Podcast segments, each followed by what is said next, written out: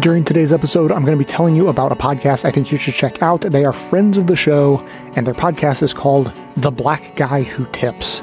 So keep an ear out mid show when I tell you all about it. And now, welcome to this episode of the award winning Best of the Left podcast, in which we shall take a look at the emerging implementation of facial recognition technology in public and commercial spaces, along with the tracking and amplifagandizing capabilities of TikTok. Clips today are from the Lawfare podcast, Your Undivided Attention, Life Matters, The Brian Lehrer Show, Vox, Nova from PBS, and Second Thought, with additional members only clips from Nerd Writer 1 and Andrew Russo. And stay tuned to the end, where I'll explain the new ads you may begin to hear in the show and why chapter markers may have disappeared for you.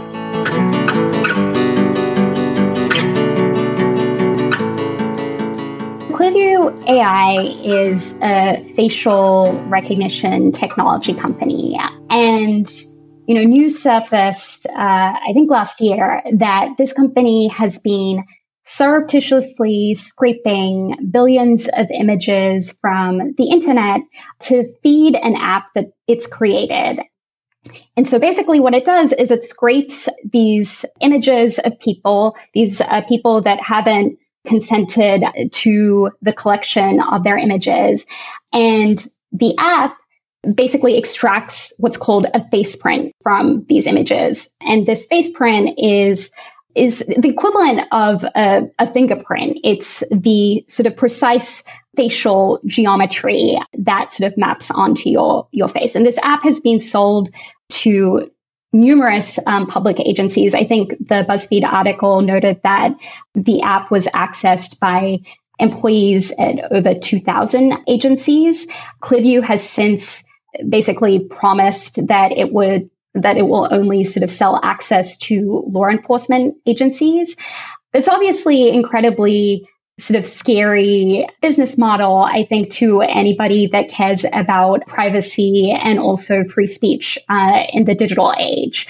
Because I think most people expect that they have an expectation of sort of relative anonymity in public. They might have a Twitter account or a Facebook account, but they don't necessarily believe that these profiles will follow them uh, every time they go to the shops or have a conversation at an outdoor cafe or attend a public rally. And I think Clearview's technology threatens to destroy that expectation because police are using Clearview's app to attempt to match photos that they've obtained from really God knows where, um, whether it's their from their extensive sort of network of CCTV cameras or police body cameras or even drones and surveillance planes that are hovering over cities uh, with photos in Clearview's database.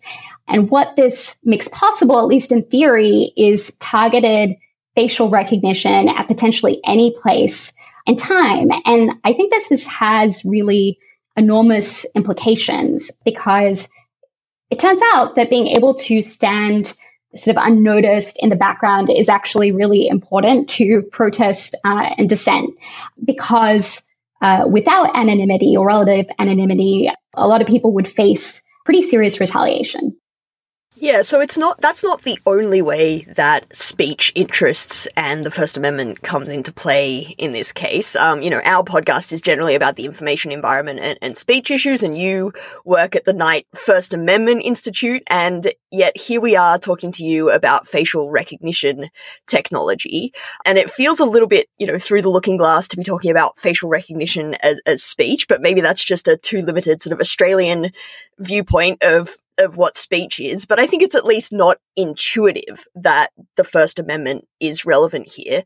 And yet, you two have written that a case about Clearview in Illinois is one of the most consequential First Amendment cases of the digital age. So, why is it so important, and why is this a First Amendment issue? Sure. So maybe I can just start with, you know, what what's at issue in the lawsuit. Um, so the ACLU has brought this lawsuit arguing that Clearview AI has violated Illinois' Biometric Information Privacy Act. And that act requires companies to that collect or, or obtain an Illinois resident's biometric identifier, and that could be a fingerprint or it could also be a face print relevantly here, um, to obtain the resident's uh, prior written consent. And lawsuit argues that Clearview failed to comply with that requirement when it collected face prints from online images without the knowledge and consent of those pictured. And Clearview AI represented by noted First Amendment advocate Floyd Abrams, has raised a First Amendment defense uh, in response. It is arguing that BIPA violates the First Amendment as it's applied to Clearview's app. And the reason why this case is incredibly consequential is that it's actually part of a larger trend uh, among tech companies of using the First Amendment to insulate their businesses from privacy regulation.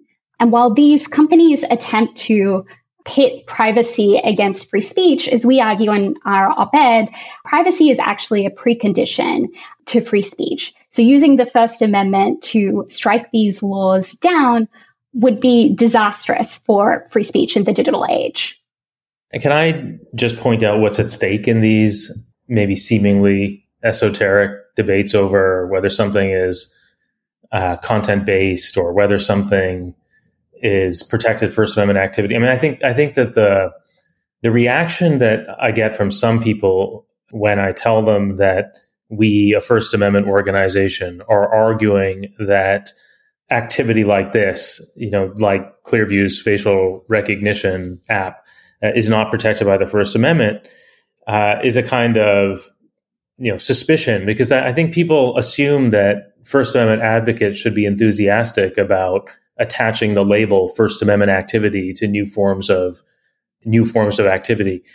The problem with doing doing that, and this is sort of implicit in what Rami was saying, the problem with doing that is that every time you attach the label First Amendment activity to something, you disable legislatures from being able to regulate it. And that's just a function of the First Amendment doctrine we have. The First Amendment doctrine we have is, you know, and this is usually a good thing, is very, very protective. Once something is characterized by the courts as protected by the First Amendment, it essentially means that it's very difficult for legislatures to regulate that activity. And in many, many contexts, that's a great thing. We, you know, we don't want legislatures to be able to regulate most of the things that are usually characterized as First Amendment activity. But if you keep expanding the domain of the First Amendment and you keep characterizing new things as First Amendment activity, one of the things you're doing is disabling legislatures from regulating more and more aspects of, of, of human conduct. And in this particular context, what you're disabling legislatures from doing is passing laws that protect the privacy that is sometimes a precondition for the freedoms of speech and association and inquiry. And this is a is a larger issue than Clearview. It's not just Clearview that's making these kinds of arguments. Rami and I are, involved in another suit invo- uh, in in Maine involving uh, an internet privacy law that has been challenged by uh, internet service providers uh, the internet service providers are arguing that a law that regulates what they can collect from their subscribers and how they can use that information violates the First Amendment, violates their their First Amendment rights. And you know, there too, if you accept the arguments that the internet service providers are, are, are making, it's difficult to see how legislatures are going to be able to protect privacy online. And privacy online, again, is necessary to uh, our enjoyment of the freedoms of speech and association.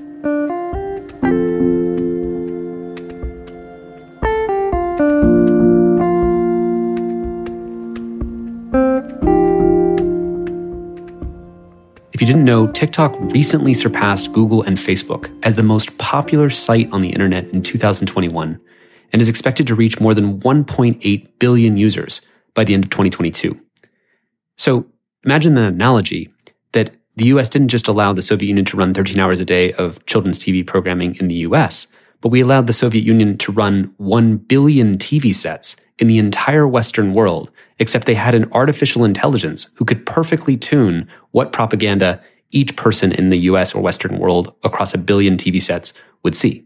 Now, before we go any further, we should make very clear TikTok is not run by China. TikTok is the flagship app of a company called ByteDance, which is headquartered in China. So ByteDance and China are two distinct entities with different motives, but sometimes those motives come into conflict. And the Chinese government does sometimes force its tech companies' hands. The CEOs of Chinese tech companies have notoriously been abducted on several occasions. So the Chinese government does not control TikTok, but it has massive influence over it. Now, congressional activity against TikTok is picking up. Recently, the commissioner of the Federal Communications Commission, Brendan Carr, wrote a public letter to Apple and Google asking them to remove TikTok from its app stores. And this is citing a recent BuzzFeed news report that Chinese ByteDance staff had accessed US TikTok user data on multiple occasions. And then last month in July, in a more powerful move, bipartisan leaders on the Senate Intelligence Committee asked the Federal Trade Commission to investigate TikTok's data practices and corporate governance over concerns that they pose privacy and security risks for Americans. The request was signed by Senators Mark Warner and Marco Rubio. Meanwhile, TikTok is starting to go on the defensive. For example, in its recent announcement about its commitment to election integrity and that it's creating an election center to be a hub for authoritative election information. So congressional activity is picking up and TikTok's response is also picking up. So, Tristan, let's talk about what are the harms? Like, I think the two obvious ones are, of course, surveillance and data gathering. And that was the target of the recent Biden executive order of protecting Americans' sensitive data from foreign adversaries. Just so listeners know what kind of surveillance we're talking about. There's a very alarming revelation in August by security and privacy researcher Felix Krause.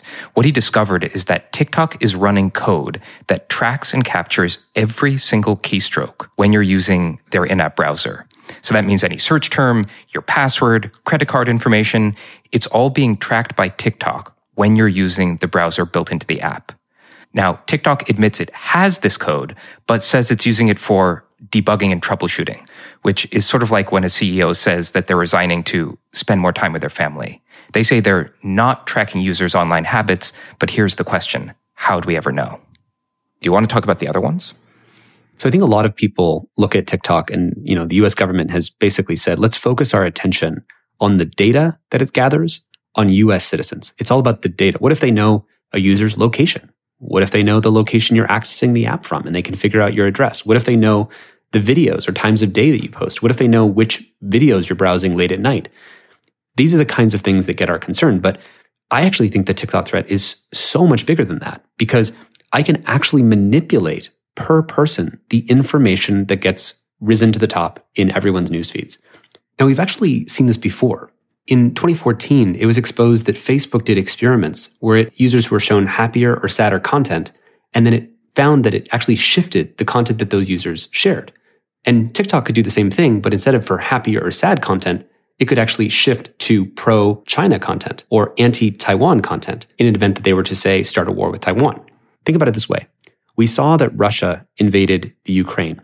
And when they did that, while they had propaganda channels online like Sputnik and RT, Russia Today, those were certain propaganda channels, but RT and Sputnik didn't influence all of Facebook, all of Twitter, all of YouTube, all of Instagram, and all of all the platforms to influence what they thought, right? I mean, Putin didn't influence all those platforms, but if China were to be invading Taiwan tomorrow, they could take the most popular information app in the world called TikTok and selectively amplify Western voices who said, well, Taiwan was always a part of China. There's really no problem here. Look at all the things that the US did and all these wars that didn't go anywhere. And they wouldn't necessarily be wrong in some of the things they'd be calling out, but they would be influencing not the propaganda, but what our friend Renee DiResta calls ampliganda, or what we sometimes call amplifaganda, which is the ability to selectively amplify and influence people's attitudes by focusing their attention on the things that you want them to focus on, like a magician. And, you know, when you just think about the amount of power and control, especially because Taiwan, for those who are not as aware, holds TSMC, the Taiwan Semiconductor Manufacturing, which is basically all the chips that are in every single product in cars and television, microphones, computers, cell phones. Uh, if you had China invade Taiwan and that took over the semiconductor factory for the whole world, this would be a massive, massive problem. And this is the kind of thing that China could influence people's opinion of. Now, we've also talked on this podcast about the ability to influence and manipulate language. We talked about polling. We had Republican political pollster Frank Luntz on this program. And Frank Luntz is famous for doing dial testing. You can test people's sentiments on various topics. So if I say, you know, the Affordable Care Act versus if I call it Obamacare, I can get different reactions out of people, right? And he did that in a room where he would actually say the words and then watch what people's responses were. Well, if I'm TikTok, I can do dial testing at scale. I can do that in every voting district in my number one geopolitical adversaries' countries. And I can actually see what do they think about various topics? Which way is it trending? I can focus my attention on the swing states. I could do more dial testing than Frank Luntz could have ever dreamed of. And if I do that at scale and I can see how things are trending and then I selectively amplify what people are seeing, I can turn up and down the dials and potentially choose the next president of the United States. Now, a lot of this might sound like a conspiracy theory or xenophobic or arbitrarily picking out China when, you know, there's lots of other countries doing various things. But I think we actually have to look at the nature of this threat. Now, when we looked earlier at Huawei, for those who don't know, Huawei built the kind of cell phone infrastructure for 5G networks. So they were actually building out 5G cell towers all across the world. And Huawei was found to have backdoors to the Chinese government. And within the last couple of years, India has banned about 200 Chinese apps because they accurately assess the threat given that India is actually involved in a rivalry with China. So they banned apps like WeChat, UC Browser, ShareIt, Baidu Map. And up to a third of TikTok global users up until that time were actually based in India. So this was a big move. Now, granted, the Modi government may have ulterior motives here as well. It can be using national security as an excuse to ban various apps and even Twitter posts. And the Indian Supreme Court is reviewing many of these cases because the national security threat hasn't been made clear. Still, we do see the Indian government taking action against Chinese apps. So, you know, this has been done before. We did it with Huawei. We've done it in India. Why wouldn't we do it with TikTok?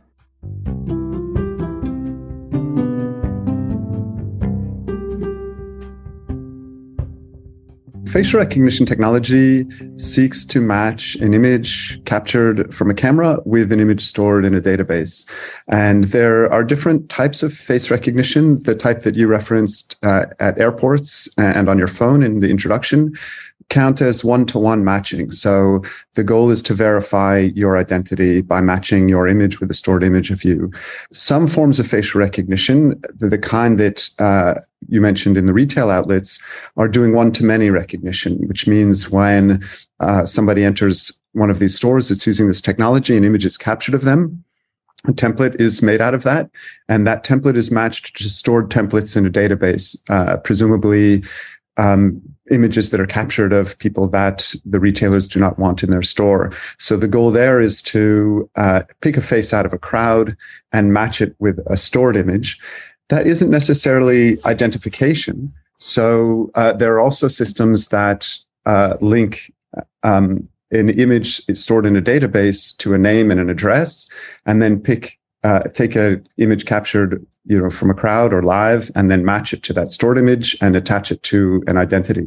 So um, there there's yet one there's probably another type of uh, face recognition that we might describe which is using images of faces to make inferences about the internal states or characteristics of the person whose image is captured their mood their attentiveness and so on. So those are different types of automated face recognition. And you can see why some of them might be very, very enticing for advertisers. We'll talk a little bit more about the databases being used and the issues with them in a little while. A few texts popping in already, shop in a balaclava and sunglasses. And someone else says, if the image data is linked to bank details, we have a huge problem. What are your thoughts? Does it worry you, the idea that this, this data is being captured uh, and, and used, as Mark said, to match you potentially to big databases of people to see if you're the the person who might uh, be doing a wrongdoing or uh, or possibly just someone that they can uh, sell things to? Or do you feel like this is just a part of the landscape we live in now and we're, you know, we're trackable in other ways? Why does this matter? Mark, what are retailers generally using it for? Is it just for detecting theft or also for advertising purposes? Well, reportedly, the ones that were recently in the news are using it for uh, to prevent theft and antisocial behavior or disruptions. So the claim that came out in the coverage is they store images of people who have caused disruptions in the store or who they associate with uh, illegal activity. Uh, it's an interesting question: who makes that determination, uh, and what level of or standard of proof is necessary to assign somebody to that category. Yes, indeed. Um, Lily Ryan, from a Digital Rights Watch point of view, what was your first thought when you heard the story about Bunnings and the good guys in Kmart installing facial recognition technology in their stores? Shock? Horror? Honestly, my first thought was, oh no, not again. We've seen this fairly often recently. Um, we saw this in, you know, 2020, 2021. 7 Eleven was doing this in their stores um, where they were gathering information that people, facial recognition information for people who were answering surveys on tablets in their stores. Um, and the Australian Information Commissioner had a fair bit to say about that afterwards. Um, and we've also seen this happen in, um, we see this happen a lot in, in lots of large shopping malls. For example, if you're in Melbourne, you go and walk through the Emporium, for example, you will see some uh, facial recognition technology and digital advertising that they've got around the store, around the around the mall, I should say. Um, if you even look closely, you can see they've got a little Xbox Kinect in there that can track where you're going. So honestly, this is something that we've seen fairly frequently in the last, you know, five, ten years. It's becoming it's becoming increasingly more familiar. And honestly, it was just kind of a bit more of a, a more background noise, I suppose. It was disappointing to hear that this had been happening, but ultimately not surprising. That's a really interesting thing you say about background noise because that's a thread that's emerging on our Facebook page and in our text. People saying, "Look, this is just how we live now. You know, this is this is what we have to get used to. It's not going anywhere."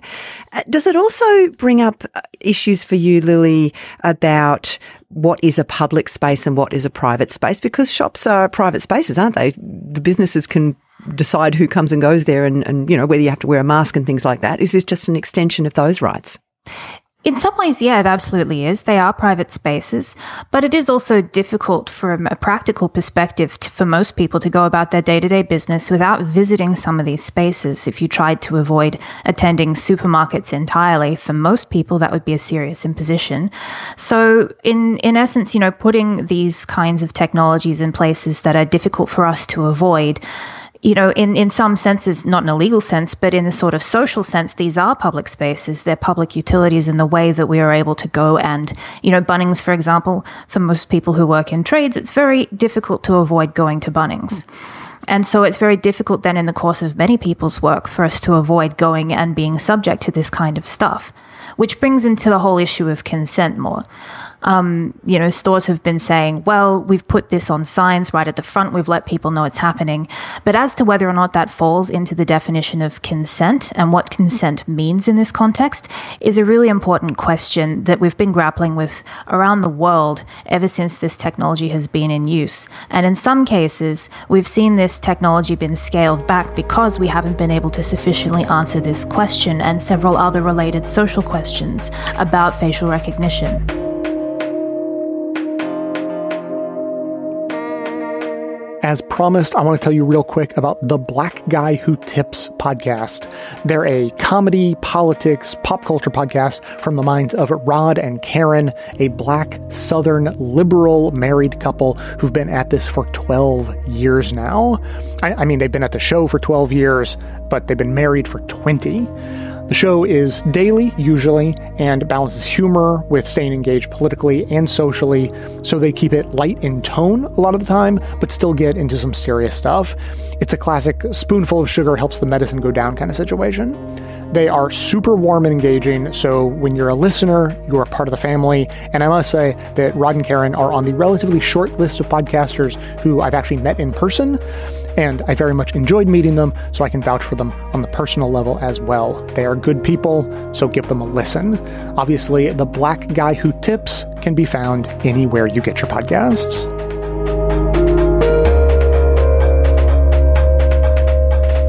Last Tuesday, when New York Governor Kathy Hochul announced a plan to install cameras in subway cars, this somewhat puzzling line from her speech gained lots of attention.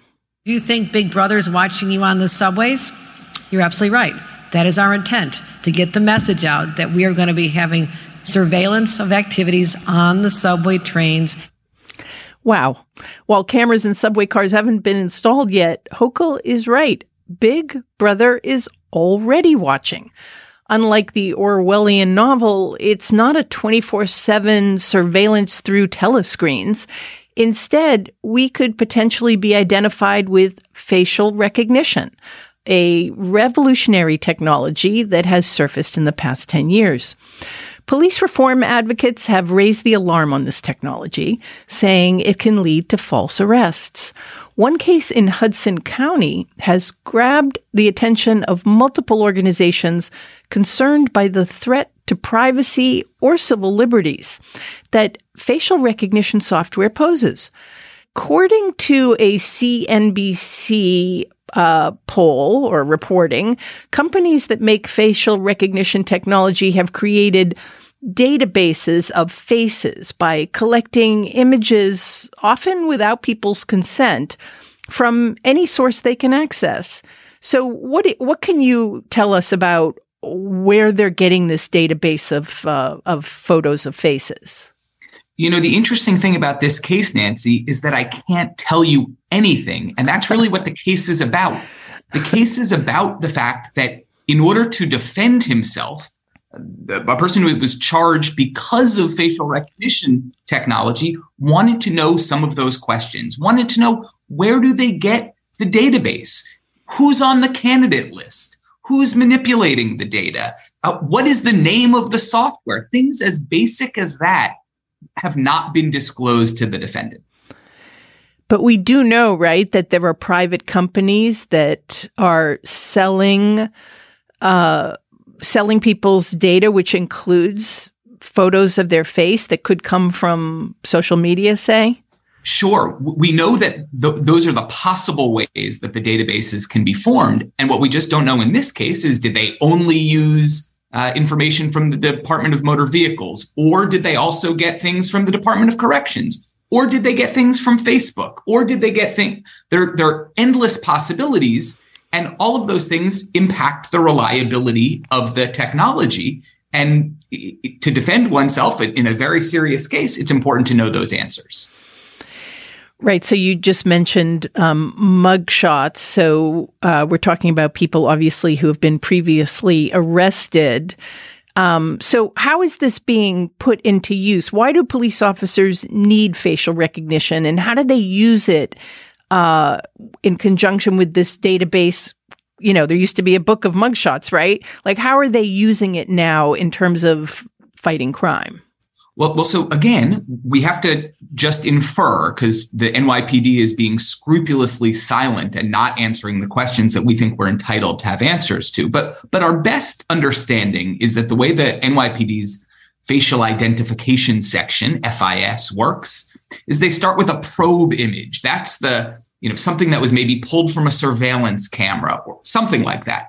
They take their probe image that they're trying to identify but sometimes it has to get edited because probe images work best when their eyes are open, mouth is closed, and they're it's a full frontal shot right of the face. And so if the head is turned to the side or the mouth is agape or the eyes are closed, they might Photoshop it a little. At some point, they then take the probe image, maybe edited, analyze certain points and features to create what's called a face print. It's a kind of a formula, a mathematical formula, which again, we don't have access to. They take that and they run it against an unknown database. That will produce a candidate list. So maybe 100 people who look kind of similar to the probe image. They assign a numerical confidence ratio. You know, this person is a 94 and this person is a 92. And then a technician, again, someone we don't know, chooses which image counts as a possible match.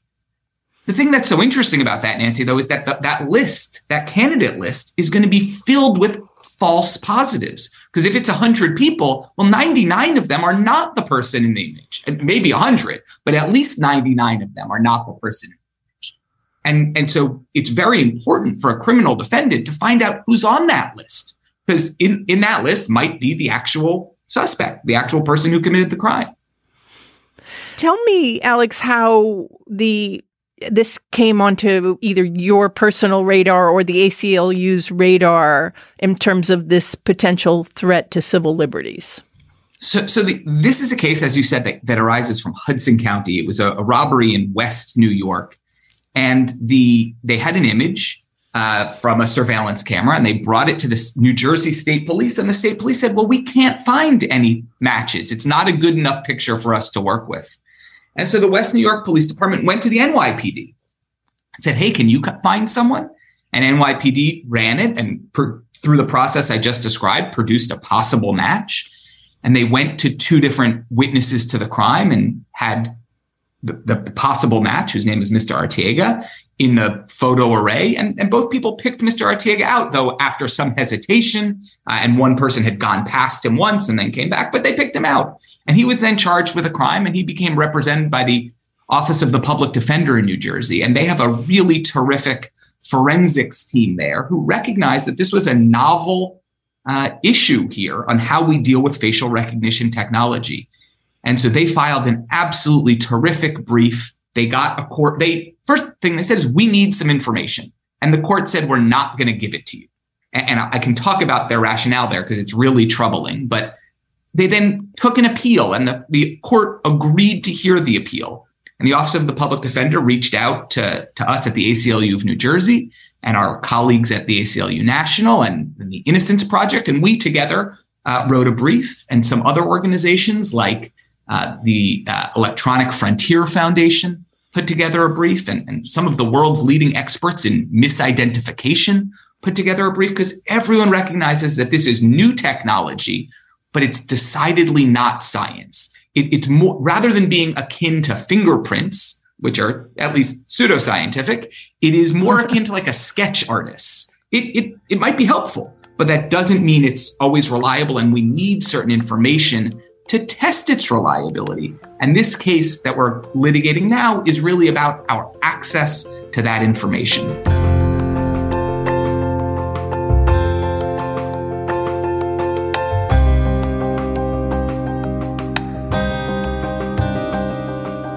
TikTok's frictionless personalization is what made the app an instant success around the world. But now that global success is crashing into international politics, putting TikTok in the middle of a worldwide battle over how open the internet should be.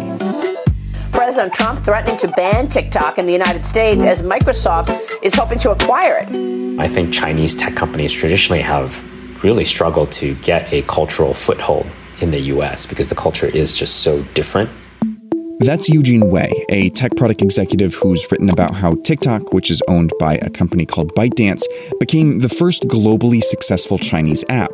How they did it all comes down to design. When you first open up TikTok, you don't have to follow anyone, or tell the app about your interests, or even choose what to watch. It shows you a video, and the only decision you have to make is how long you watch it.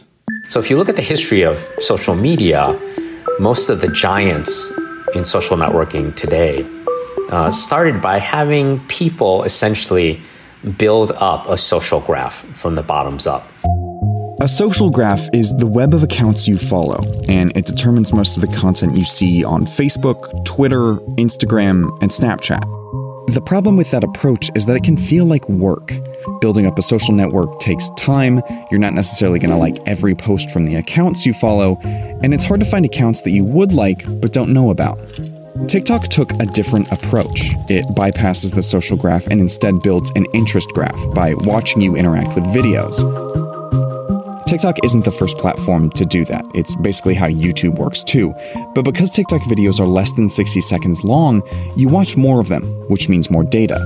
People talk about the TikTok algorithm as if it's some magic piece of software that is just miraculously better than every piece of software out there.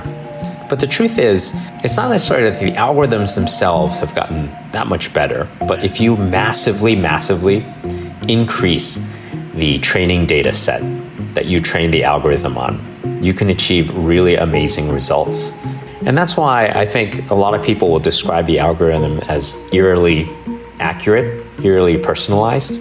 TikTok's interest graph introduces you to like minded people, and because the videos are often music or meme based rather than language based, you may find that some of those like minded people live on the other side of the world. They might be a dancer in Nepal, a family in Mexico, or kids in the UK, or this guy. As long as the algorithm predicts that it'll entertain you. And so, in that way, the TikTok algorithm kind of allows ByteDance to gain traction in markets all over the world uh, with languages that they don't understand, subcultures they don't understand. TikTok's global appeal enabled it to reach a billion users faster than the other social media giants had. But it also set the app on a collision course with a different trend the rise of internet nationalism. India is banning TikTok and dozens of other Chinese apps. Australia has cited concerns about national security, so too has South Korea. President Trump issued executive orders that would ban TikTok and messaging app WeChat from operating in the US in 45 days. ByteDance is based in China, which means it's subject to surveillance by a regime known for censorship, human rights abuses, and cyber espionage. But TikTok says they've never provided any US user data to the Chinese government. For his part, President Trump has hinted that this is actually about getting revenge for the coronavirus. Yes. Why, why would he ban it? Well, it's a big business. China, look, what happened with China with this virus, what they've done to this country and to the entire world is disgraceful. But whatever the motivation, the US targeting a globally popular app is a big deal because it throws a wrench into one of the biggest debates over what the internet should be. A New America Foundation report plots that debate along a spectrum of how open the internet is within a country. So, on the one pole, we can visualize the free and open model. So, that's the democratic model. Very little state involvement in internet content. As the original home of the internet and many of the world's biggest tech companies, the US has traditionally advocated for the free flow of information online. The opposite end of the spectrum is what we see in countries like China, where there is heavy state involvement in content, where they do go to internet companies and say, you have to censor all these keywords, you have to censor all these foreign websites. China's Great Firewall famously blocks sites like Google, YouTube, Facebook, Twitter, Wikipedia, Netflix, WhatsApp, and many Western news outlets. But it's not just China anymore. What we see in the middle are countries who I think are going to play a pivotal role going forward in this global scale tipping we see.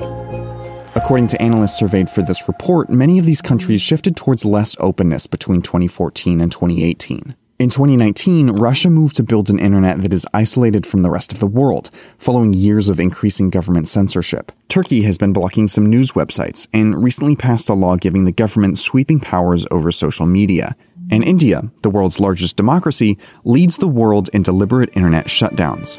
Turning off the internet is becoming a defining tool of government repression. Internet access shut down by the government in Sudan, Ethiopia, Algeria, Liberia, Venezuela, and Kazakhstan have as governments decide that a World Wide Web doesn't suit their interests, we end up with a fractured internet, what some call the splinternet, where national borders increasingly dictate what information people can access online. Now it's up to democratic countries to reimagine an open internet worth fighting for. Instead, the US is threatening to ban a platform used by millions of Americans. The US benefits from having technological leadership. It benefits from promoting a democratic internet model and contesting authoritarianism. And so abdicating leadership on that front is not good in the own interests of the US either. TikTok created a uniquely international platform, but it emerged onto an internet that wasn't quite ready for it. It arrived in the midst of rising nationalism from a country that has never respected internet freedom. So now, it's forcing the issue. When authoritarian states assert control over online speech, should the US respond by doing the same thing?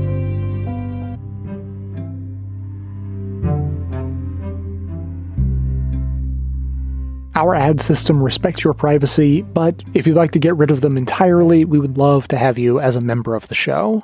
Members enjoy an ad free version of the show, as well as bonus episodes and bonus content in each regular episode, plus extremely handy chapter markers that help identify and navigate the clips. Sign up for membership at bestofleft.com slash support. Without your realizing it, images you've posted online could be feeding a powerful facial recognition algorithm, often used by law enforcement. It's over 3 billion photos with faces in the database, and it's all from open source internet. So any kind of website, CNN.com or mugshot websites, news sites, social media, uh, you name it. A company called Clearview AI has the largest known facial recognition database of images in the US, larger than the FBI's. It includes images scraped from social media sites like Facebook, YouTube, even Venmo. The algorithm isn't looking for your face only in the photos you've posted. It can find your face in other people's public photos too. The company says that's how a person accused of sexually abusing a child was identified. They found him in the background of someone else's Instagram page in the in the gym, you know, in the mirror. Clearview's algorithm uses artificial intelligence, or AI, to identify people by mapping a person's unique facial features, like the nose or the distance between your eyes. It will find the features that stay the same across age and, and color and like lighting and things like that. Clearview says their app is now only available to law enforcement. Users upload an image with a case number, and the algorithm searches through billions of images for a match. Matches come up in seconds, with links to web pages. And we're always, because we're crawling the web, folding back in the data that's out there into retraining an algorithm. You know, the larger data set we get, the more accurate it is over time as well. But collecting and storing biometric data from online photos has raised concern. Canada called Clearview AI's app illegal, a violation of privacy rights, and ordered Canadian faces removed from the photo database. And the use of the technology is being challenged in the US, in Illinois, and in California. But Clearview is becoming increasingly mainstream for law enforcement, and the technology was used to help track down the January 6th Capitol rioters. The day after the riot, the company reported a 26% increase in searches. So you get all these pictures that have been submitted from the public to the FBI's tip site, and it has to be compared against a database to get potential matches. More than 400 people have been charged with crimes related to the January 6th attack. Rioters were likely dropping digital breadcrumbs with every move they made. Crowdsourced tips, location data, and surveillance footage have all helped law enforcement understand who was where on January 6th. So many people were live streaming and taking photos. You know, hey, we can figure out who you are pretty easily with the technology that exists. Clearview says their large dataset is part of what makes the algorithm work so well. The company also says that facial recognition software should be a tool in an investigation, but not the only evidence for a criminal identification. But it's not always clear to the public which law enforcement agencies are using the technology and how they're using it. The technology is pretty good, but it's still not suitable to say this is positively this person you still have to have a, a human look at it and say this is a match and even then you still have to go out and do some some more legwork and further confirm that your match is in fact who you think it is. Many facial recognition systems have gender age and race biases and often misidentify people of color. And critics are concerned about the technology exacerbating existing inequalities. So artificial intelligence has the veneer of being objective, has the veneer of being uh, at, at arm's length from human bias, but it is far from that. There's always a human element in the creation of these methodologies and uh, these automated decision systems. Uh, and we have been very concerned about the inputs into these systems that often produce racially discriminatory results. Clearview's co founder claims their technology's identifications are more accurate than eyewitnesses. I think that it can minimize mistakes, minimize misidentifications. The technology has far surpassed the human eye now in terms of accuracy. And then there's the issue of privacy. A full embrace of the technology could potentially mean the end of anonymity in any location within view of a camera lens. There are some potentially significant benefits for facial recognition technology. Things like uh, finding missing people or being able to use in law enforcement purposes to catch, for example, uh, people that are dangerous that, are, that need to be found very quickly.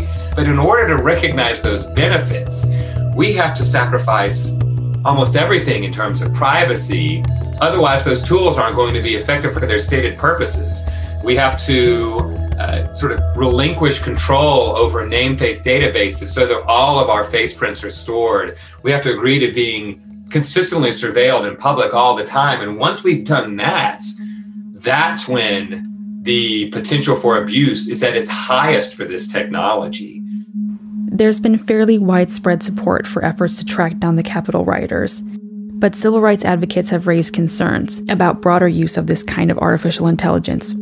I think anyone who cares about the future of our democracy will understand that we must have absolute and complete accountability at all levels for the attack on the Capitol. That said, what we don't want to see is the January 6th attack being used as a predicate for increased surveillance of Black communities, Brown communities, Muslim communities, and other communities that have been subject to this extensive and unwarranted surveillance over time. Often we turn to technologies to try to solve hard social problems, hard political problems, because it's almost easier just to ask a technology to solve it for us, right? And and instead, I think it's time to to, to really ask the harder political questions. Are our rules appropriate? Can we achieve the same level of protection and, and serve the values that we want to serve with our existing tools? Is it really just a matter of not wanting to enforce them?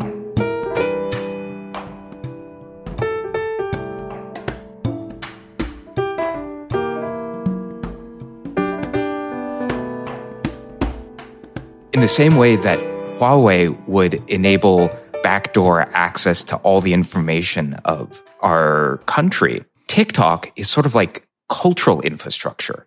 It gives you access not only to the data, but direct access to influence the minds, information, and attention of first our youth culture and then the entirety of our culture and not to mention influencing the values of who we want to be when we grow up. We mentioned the survey of what do kids in the US and Gen Z most want to be when they grow up. Uh, the number one most aspired career is an influencer. And in China, I think in this particular survey, it was an astronaut or a scientist.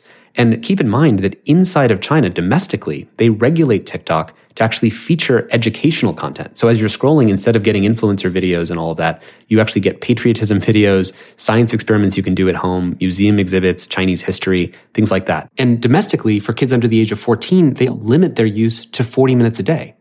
They also have opening hours and closing hours so that at 10 p.m., it's lights out for the entire country.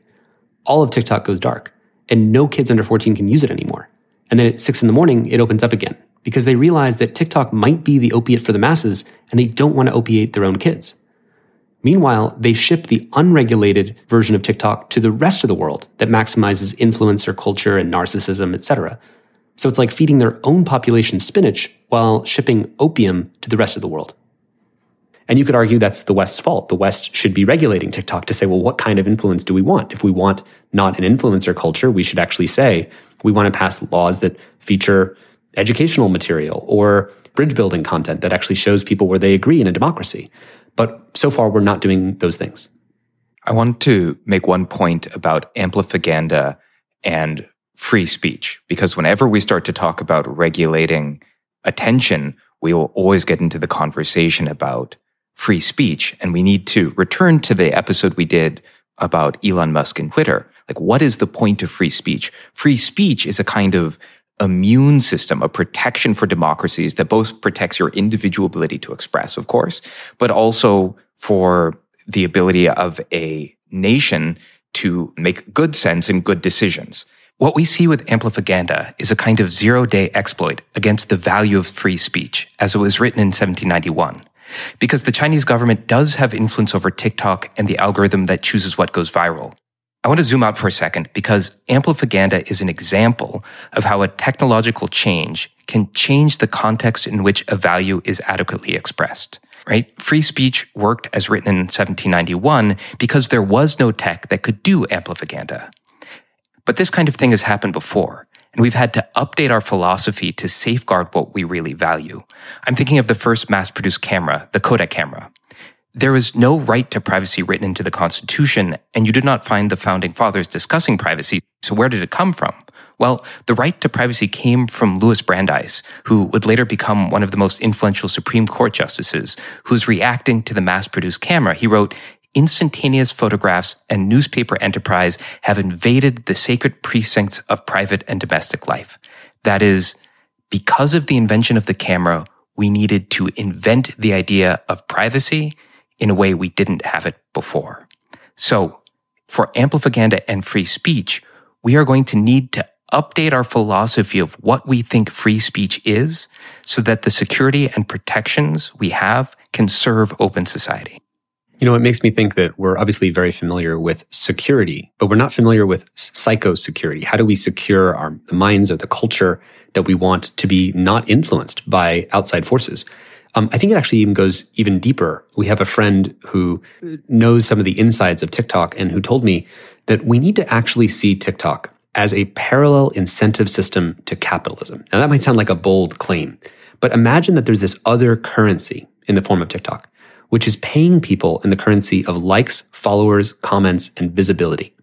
Now, just like a central bank has control over the money supply, TikTok has control over the engagement supply. They can tune the dials and say, we're going to give you more likes, more followers, more comments, more influence, more visibility if you say more things like this and less things like this.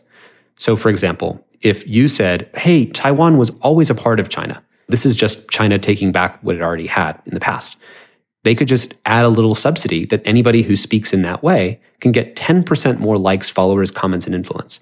Now, other influencers on TikTok are doing social learning. They're looking at, well, who is popular on TikTok? And if the Chinese government had picked certain topics where people were more successful because they spoke in one way over another, then people would actually learn I'm going to copy the TikTok influencers who speak positively about China. And so over time, it sort of tilts the floor of humanity into the direction of cultural influence that you want the whole culture to go. This is an alternative incentive system. Instead of paying you in dollars, which takes money out of bank accounts, I can pay you in this infinite currency. And actually, in the early days of TikTok, they were known when they had the app Musical.ly of artificially inflating the number of likes that it looked like you got, because then it would convince people that they were getting more attention than they actually got, and it caused them to come back more often. And again, there's no check and balance. There's nothing that stops them from artificially inflating the number of likes you get, a number of views, or you know, lying about the numbers because people are really influenced by that. And as a user, you want to post your video onto the platform, whether Instagram, Reels, or TikTok, based on the one that gives you the most reach, the most visibility. So when they inflate the number of likes, that's going to alter which platforms you're going to be posting on. Given the threat of all this, what are some of the solutions? Now, some people might be saying, why don't we wait for the US government to just regulate that? I mean, obviously, it's the US government's job to regulate this. It's not tech companies' job, it's not whistleblowers' job, it's not someone else. But keep in mind that every day social media operates, every day that Twitter goes on, engaging and outraging people, personalized polarization, it actually makes government less capable of regulating because people live in constant disagreement. It breaks down the shared political will to do anything. So we're living in the cacophony in which government cannot regulate almost anything because the business model of social media is breaking down consensus.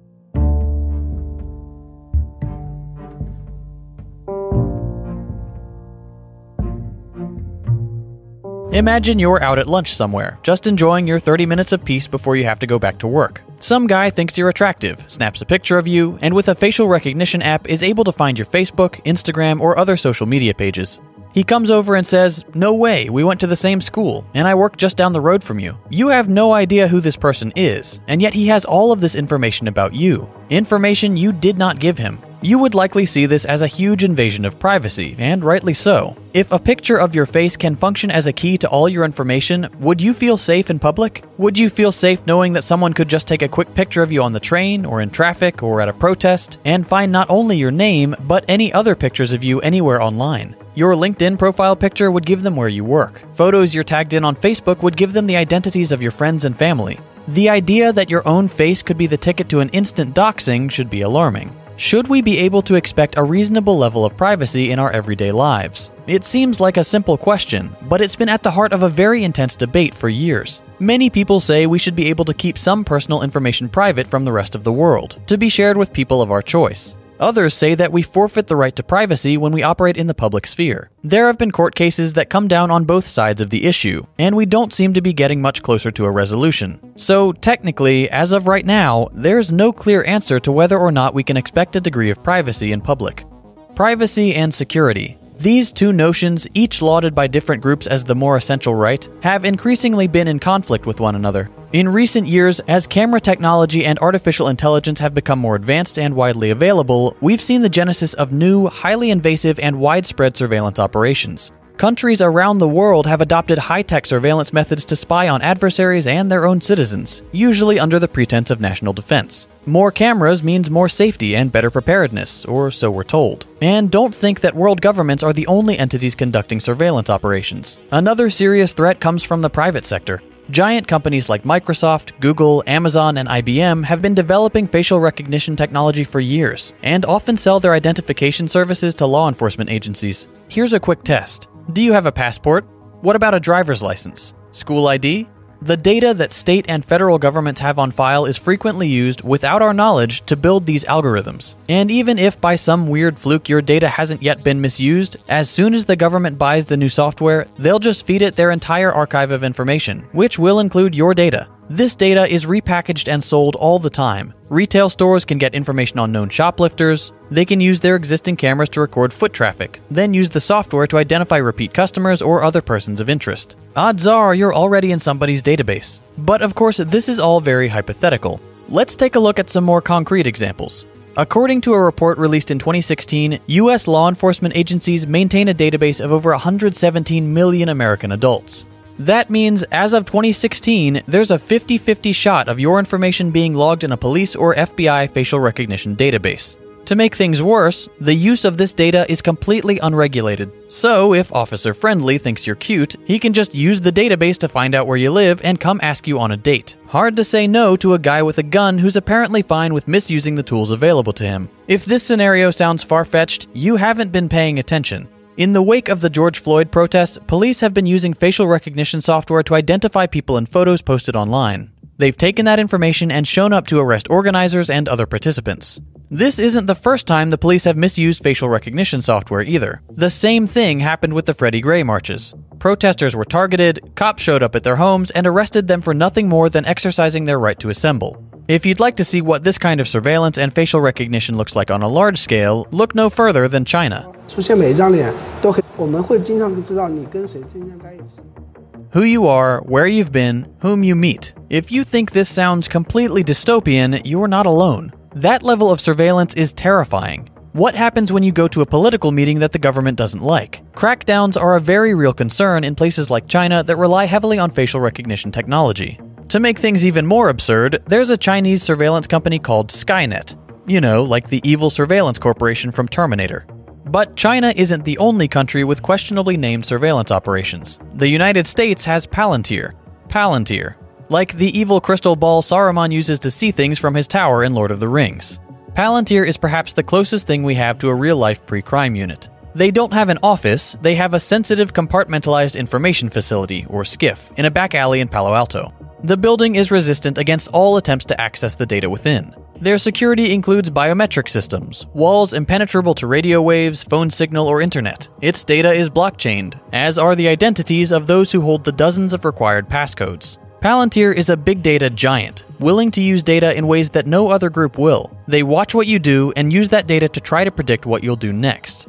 Its clients include the CIA, the FBI, the NSA, the branches of the US military, and the IRS. They are a behemoth in the data world, but almost no one knows they exist.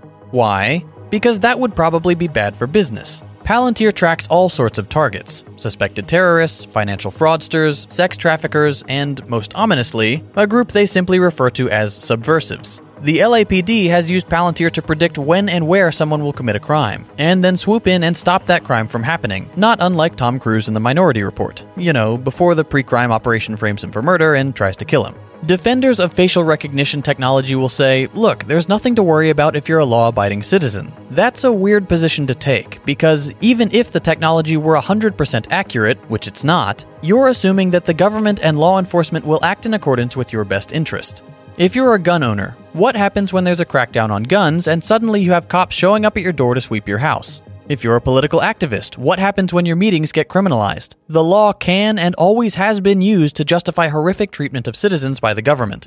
But let's talk about the efficacy of this technology, because in the grand scheme of things, software that isn't accurate might be just as dangerous as software that is. In a recent test of the accuracy of real time facial recognition, an independent study found that the software was only correct in 8 out of 42 cases. That's pretty bad. To make things worse, it appears that many facial recognition algorithms have a racial or gender bias. Partly because the software is often trained with white faces, the error rate when identifying people with darker skin is drastically higher than those with light skin.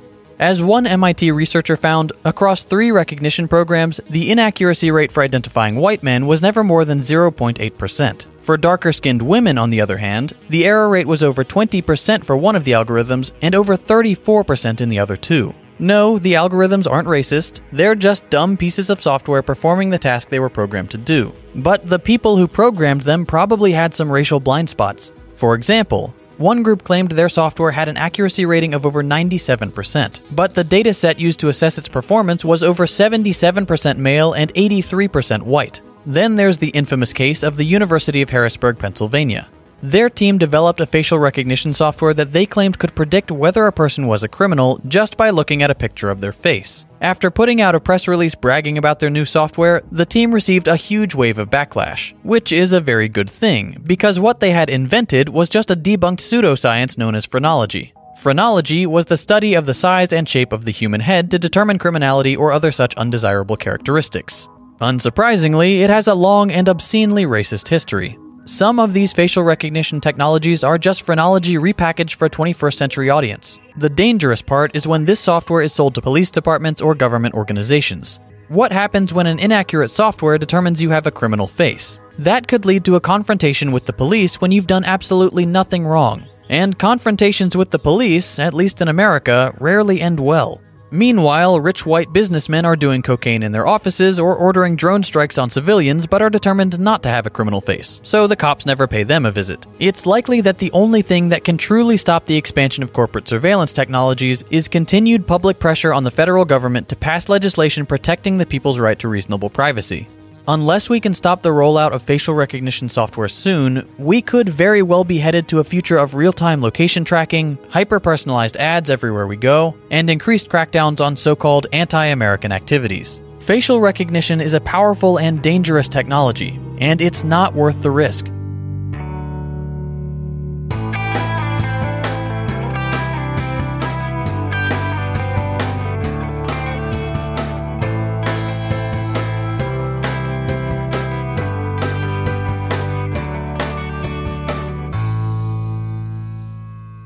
We've just heard clips today, starting with the Lawfare podcast breaking down the First Amendment implications of facial recognition technology. In part one, from Your Undivided Attention, they explained the privacy and propaganda concerns of TikTok. Life Matters discussed various implementations of facial recognition in public and commercial spaces. The Brian Lehrer Show highlighted the case of New York's plan to install Big Brother cameras in the subway system. Vox explained the success of TikTok and the debate between a more open versus a more closed internet environment. Nova on PBS looked into the usage and ethics of facial recognition databases. In part two, from Your Undivided Attention, they looked at the data leaks from TikTok and the capital of influence. And Second Thought laid out the privacy free future of the Minority Report currently being built. That's what everybody heard, but members also heard bonus clips from Nerdwriter1 taking a closer look at the new AI chatbot that's writing high school essays today and who knows what in the future. If I had access to ChatGPT in 10th grade English, I would have used it without compunction. Why waste a perfectly good afternoon scratching out a five paragraph essay on Austen's depictions of social class when I could generate this in seconds? In America, we don't call this cheating, we call it working smarter and Andrew Rousso on none other than TikTok, ironically, compared grind culture to the coming AI takeover. I wake up at exactly 4 a.m. every morning, not because I want to, but because the grind calls me. Get to it 1,000 goblin squats, freezing cold shower, coffee, and by 5 a.m., I'm at my workstation, primed and ready to go. So I probably work from like 10:38 to 10:47, and you know that's that's kind of my work day. And one day I was just like, "Hey, ChatGPT, can you automate just a bunch of revenue streams?" And it was like, "Yeah." to hear that and have all of our bonus content delivered seamlessly to the new members only podcast feed that you'll receive, sign up to support the show at bestoftheleft.com slash support or shoot me an email requesting a financial hardship membership because we don't let a lack of funds stand in the way of hearing more information. And finally, this wasn't planned, but it is fitting. I have an announcement about a medium sized change with the show, or maybe two changes, depending on how you count them, and they are sort of technology and privacy related. The first is that if you are not a member of the show, you should begin to hear new ads in the show that are different from our traditional ads in that they're not produced by me personally. They're pre recorded and inserted into the show automatically. Now, for you super savvy listeners uh, who are familiar with the way things like this work, you may be thinking to yourself, hey, aren't those the type of ads that tap into those massive data brokers and steals my data every time I download an episode? And by the way, didn't Jay run a membership drive a couple years ago specifically because his ad sales company insisted that he move the show to one of those unethical, vertically integrated hosting sites specifically for the purpose of running exactly those kinds of data stealing campaigns? And since he refused to do that, a bunch of people needed to sign up as members in order to make up for that lost revenue. And so, what gives and what's the difference now? The answer to those uh, well crafted questions that you are undoubtedly having is usually yes. And I'm happy to explain. So, usually those ads do come to you served through a grotesque system of data mining and surveillance capitalism. So, for the vast majority of other podcasts you may listen to that have ads auto inserted into them, it is very likely that those are coming from huge, gross, you know, surveillance capitalism systems and stealing your data in the process. And that is exactly why I refused to take part in that. And I had to actually part ways with my ad sales company, which gave me an ultimatum a couple of years ago. And yes, I ran a membership drive specifically based on the lost revenue for standing up for the principles that we espouse on the show and making sure that we conduct the show in line with those principles. What is different about now is that my privacy focused ethical hosting company has gotten on the auto ads bandwagon because they have managed to do it in a privacy respecting way. So all the contracts that they sign with advertising firms forbid those firms from being able to access IP address data.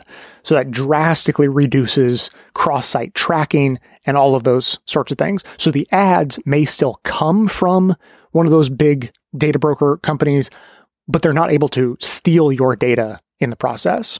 In short, uh, if, if, you're curious, my hosting company is called Libsyn, short for Liberated Syndication. I've been with them since 2006, and I really just got lucky more than anything else that their company culture regarding privacy is in line with mine because, you know, frankly, they were sort of one of the only companies in the game way back then. And so we've grown up together. And luckily, they're on my side when it comes to privacy. In fact, one of the higher ups at that company who's been there since the beginning is so much of a bulldog on privacy that sometimes I think that he's a little bit too paranoid. But, you know, when it comes to privacy, I am happy that if anything, he's going to err in the direction of being too protective of listeners. And that guy who I've known, you know, for these past 15 years is on the team that reviews all of the ad contracts for the company. So that brings me a lot of comfort personally. And that's why I've been willing to sign up for this system. Now, the second but related change is that you may have noticed that chapter markers have suddenly gone missing. Again, this should only affect non members. And the reason these changes are related is that when the new ads are inserted into the show, the audio file that you are actually downloading is basically being rewritten to have the ads in them. And during that process of rewriting the audio file, the chapter markers that I've inserted get wiped away. And now I, I, wouldn't have chosen for it to work this way. And I even talked with the team about whether chapter markers could be maintained with auto ads turned on. And the answer was simply no, that's not possible. Therefore, chapter markers are now a membership perk. Again, I wouldn't have chosen to do it that way in like a pure cynical attempt to push people towards membership, but that choice came as a package deal to me. And lastly, the answer to what is undoubtedly one of your other questions is yes, we really do need the money. Times have been quite tight for the show as of late, and we are basically throwing everything at the wall to see what sticks. And this new system is one of the things that we have to try. If you want to take no chances, get away from ads once and for all, and continue to enjoy the super useful chapter markers in the show, now may be the time to join as a member at bestoftheleft.com slash support. We could definitely use your support, and I would really appreciate it. So those are the changes. I have made them as ethically as I am able to within the confines of capitalism that is forcing me to make decisions to try to increase the revenue of the show and the broader forces of marketing that want very much to get as much of your data as they can possibly get their hands on. And we have resisted to the best of our ability while still trying to get some money for the show to like pay for health insurance and stuff like that. As always, keep the comments coming in. You can leave a voicemail as always, or you can now send us a text through standard SMS. Find us on WhatsApp or the Signal messaging app, all with the same number 202 999 3991, or keep it old school by emailing me to j at bestoftheleft.com. That is going to be it for today. Thanks to everyone for listening. Thanks to Deon Clark and Erin Clayton for their research work for the show and participation in our bonus episodes. Thanks to the monosyllabic trio, Ben, Ken, and Brian, for their volunteer work helping put our transcripts together. Thanks to Amanda Hoffman for all of her work on our social media outlets, activism segments, graphic designing, webmastering, and bonus show co hosting. And thanks to those who support the show, of course, by becoming a member or purchasing gift memberships at bestoftheleft.com slash support through our Patreon page or from right inside the Apple Podcast app. Membership is how you get instant access to our incredibly good bonus episodes in addition to there being content, no ads, and chapter markers in all of our regular episodes, all through your regular podcast player. And if you want to continue the discussion, join our Best of Left Discord community to discuss the show, the news, other podcasts, articles, videos, books, anything else you can think of. A link to join is in the show notes. So, coming to you from far outside the conventional wisdom of Washington, D.C., my name is Jay, and this has been the Best of the Left podcast, coming to you twice weekly, thanks entirely to the members and donors to the show from bestoftheleft.com.